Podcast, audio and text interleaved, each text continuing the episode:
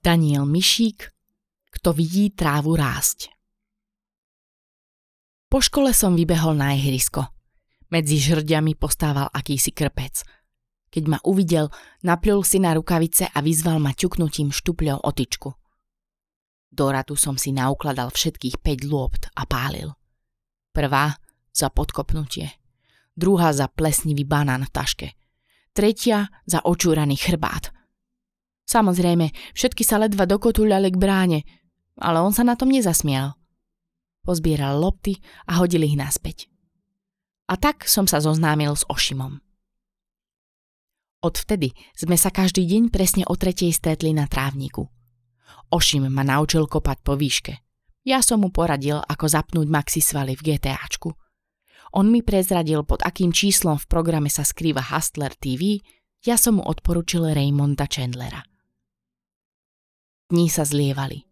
Až dokým sme na ihrisku nezacítili vanilkový parfum. Ošim kývol smerom, odkiaľ jeho detektor zavoňal ženu. Spoza kríku najprv vykúkol kočík. To už som vedel, že je zlé. A za ním nekonečne dlhé nohy. Katka si odhrnula blondiavé pramienky z tváre a zahľadela sa priamo na mňa. Rýchlo som sa otočil k bránke a pálil jednu za druhou. Všetky mimo, to nebude jej decko, prehlásil Ošim, keď zmizla za domom. Môj lepkavý pohľad do prázdnej uličky ho však prinútil dodať Nič sa neboj, ju ešte nikto nevyplieskal. Tu som zaprotestoval. Katka mala rovnakú angličtinárku a nepoznám nikoho, kto by unikol jej pravítku. Vysvetlil som mu koncept femme fatale, že každý muž sa roztečie v rukách osudovej ženy. Primiešal som do toho aj Dostojevského. Ošim netušil, že Dostojevský napísal svoje najväčšie diela až potom, ako si zobral Annu Grigorievnu. Hm, čo mi pomôže, že dostrelím pod brvno, keď v bráne stoja fúzatí opičiaci. Chce to inšpiráciu. Ošim si len poťahoval žiadnu bradu. Dozrel čas na rutinu Johnnyho Sinsa, Oblízol si dlaň a pritom zachlípal ako náš telocvikár, keď si obzerá baby na strečingu. Potom mi pošepkal prvú radu. V deň D som, ako vždy, odohral len posledných 10 minút. Po zápase si ma pri zábradli odchytil Jogiho otec.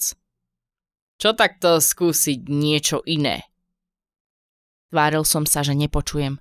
Odliepam blato z kolien a nenápadne sa vytratil do šatne. Potom som počkal, kým sa vyprázdnia sprchy a hneď aj pustil ľadovú vodu. Striehol som pritom na teplé prúžky tekutiny. Človek netušil, odkiaľ prídu. Musel sa len nepretržite obzerať a sledovať, kto vchádza. Radšej mrznúť a pomalšie odliepať stvrdnuté bahno, ako sa umyť pod teplou a potom ľutovať. Vytlačil som šampón na hlavu a drhol o 106. Práve toto bol najzraniteľnejší moment. Bublinky mi praskali pred viečkami.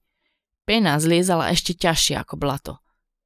Prehrabával som sa rukami vo vlasoch, nakláňal hlavu sprava doľava, pritlačili k hlavici, no vlasy boli stále spenené ako predtým. Naslepo som sa načiahol k šampónu, ale ten sa vyparil. Rozlepil som oči. Zaštípali od gélu.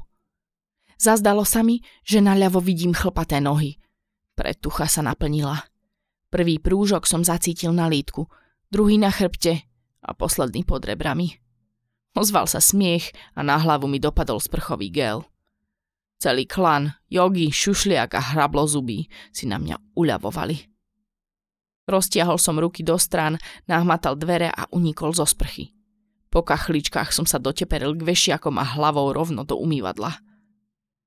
Keď sa mi opäť rozvidnelo, Zacítil som na tele horký pach moču. Naspäť do sprchy som sa neodvážil.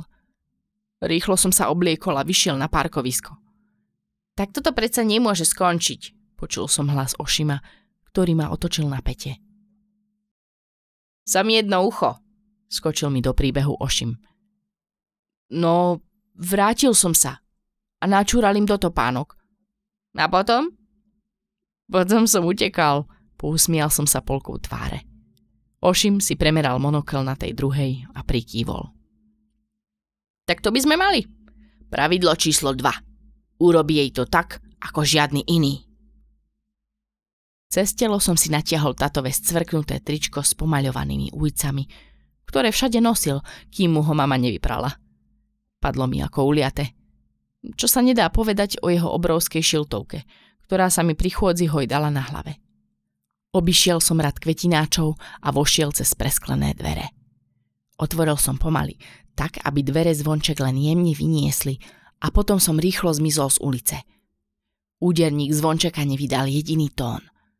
Šťastne som sa otočil do predajne a stretol sa s očami pani Halamovej. Za pultom si práve čítala knihu. Okamžite som sklopil zrak, na čo sa mi až po nos zaklapla šiltovka. Panike som vykročil do tmy a vrazil do jedného regálu, do druhého a všetko završil kopancom do črepníka. Keď som si konečne nadvihol šilt, pani Halamová už zavrela knihu a záložku vsunula do úst. Čo si želá Ste mladý pán? Nuž, zdvihol som bradu a šiltovka sa mi po zatilku skotúľala na zem. Hľadám peknú dekoráciu. Vidím, že tu máte vence. No, nemáte aj kvety? Samozrejme. Pani Halamová sa nahla k mraziaku a vytiahla kyticu ruží. Boli zvednuté a oplieskané vetrom, ako keby ich zbierali zamilovaní drevorubači. Krajšie predávajú naproti v potravinách. My sme pohrebné kvetinárstvo. Spomenul som si, koľko ľudí chodí do potravín. Nie, dajte mi po jednej bielej a jednej červenej. Chcete to aj so stuhou? Netušil som, na čo sa pýtala a keď som nahliadol do mysle, tak som s hrôzou zistil, že tam nečaká žiadna odpoveď. Um, iste, iste, Zaviazala o stonku striebornú pásku spomíname a o chvíľu som bol vonku. Ošim si plesol po čele a príbeh som nedokončil. Ešte aj v páre, povzdychol si, ale hneď sa aj spametal. Pomaly sa blížime k finále. Pravidiel je 10, ale brácho tvrdí, že základ je v prvých štyroch. Získaj spätnú väzbu. Meškal som na angličtinu a k tomu som si zabudol prezúky. Práve som dobehol k dverám a zovrel kľúčku, keď sa striedy ozval Jogiho otec. Na čo im je matika? Však to sú budúce futbalové hviezdy. Ledva som udržal moč. Potom mi však doplo. Rodičovské združenie. Angličtinu presunuli o poschodie nižšie. Kým som sa tam dostal, prešli ďalšie tri minúty. Teraz som už potreboval dokonalú výhovorku – No skôr než som vošiel, na chrbte sa mi otvorila táška a všetky zošety sa rozsypali na zem. Kľakol som si na linoleu, keď tu zrazu som z vetracej šachty započul hlasy. Kto ti ich dal? provokovala neznáma. Jeden gentleman, odpovedala Katka. Drama Queen. Videla som, ako vyzliekaš očami toho futbalistu. Ako sa volá? No, ten. Nebuď kofa. Mňa neoblafneš, v nedelu majú zápas. Prechádzka okolo ihriska? Ošim zaplieskal jazykom o zuby. Školská chodba sa rozplynula a my sme sedeli naspäť na trávniku. Krása, horel očami. Potom to bude tvoja. Krok 4. Predveď sa pred kamerou. Strich. V nedeľu ma tréner postavil do základu, keďže na zápas sme prišli len 12. 10 hráčov, dvaja brankári. Trénera šlo rozdrapiť. Neprišiel šušliak ani hrablo zuby. Všetko zostávalo na chlpatých ramenách Jogiho. Až sa mi zdalo, že sa mu pod tlakom zježila srdť v nose, ušiach, ale aj pod tričkom. Bajfúz na hornej pere sa mu pri rozcvičke rytmicky nadvihoval. Do teho! Odštartovali zápas štamgasti okolo ihriska. Lopta vyletela do vzduchu. Najprv nakopol jeden tým, potom druhý. Behali sme zo strany na stranu. 20 minút a prestal som vládať. Do polčasu som sa nedotkol lopty. Tréner poslal brankára na rozcvičku. Splašenie som sa rozhliadol na fanúšikov a dúfal, že tu nie je. Hádam neuvidí, ako ma vystriedajú za brankára. Mýlil som sa. Opierala sa o zábradlie.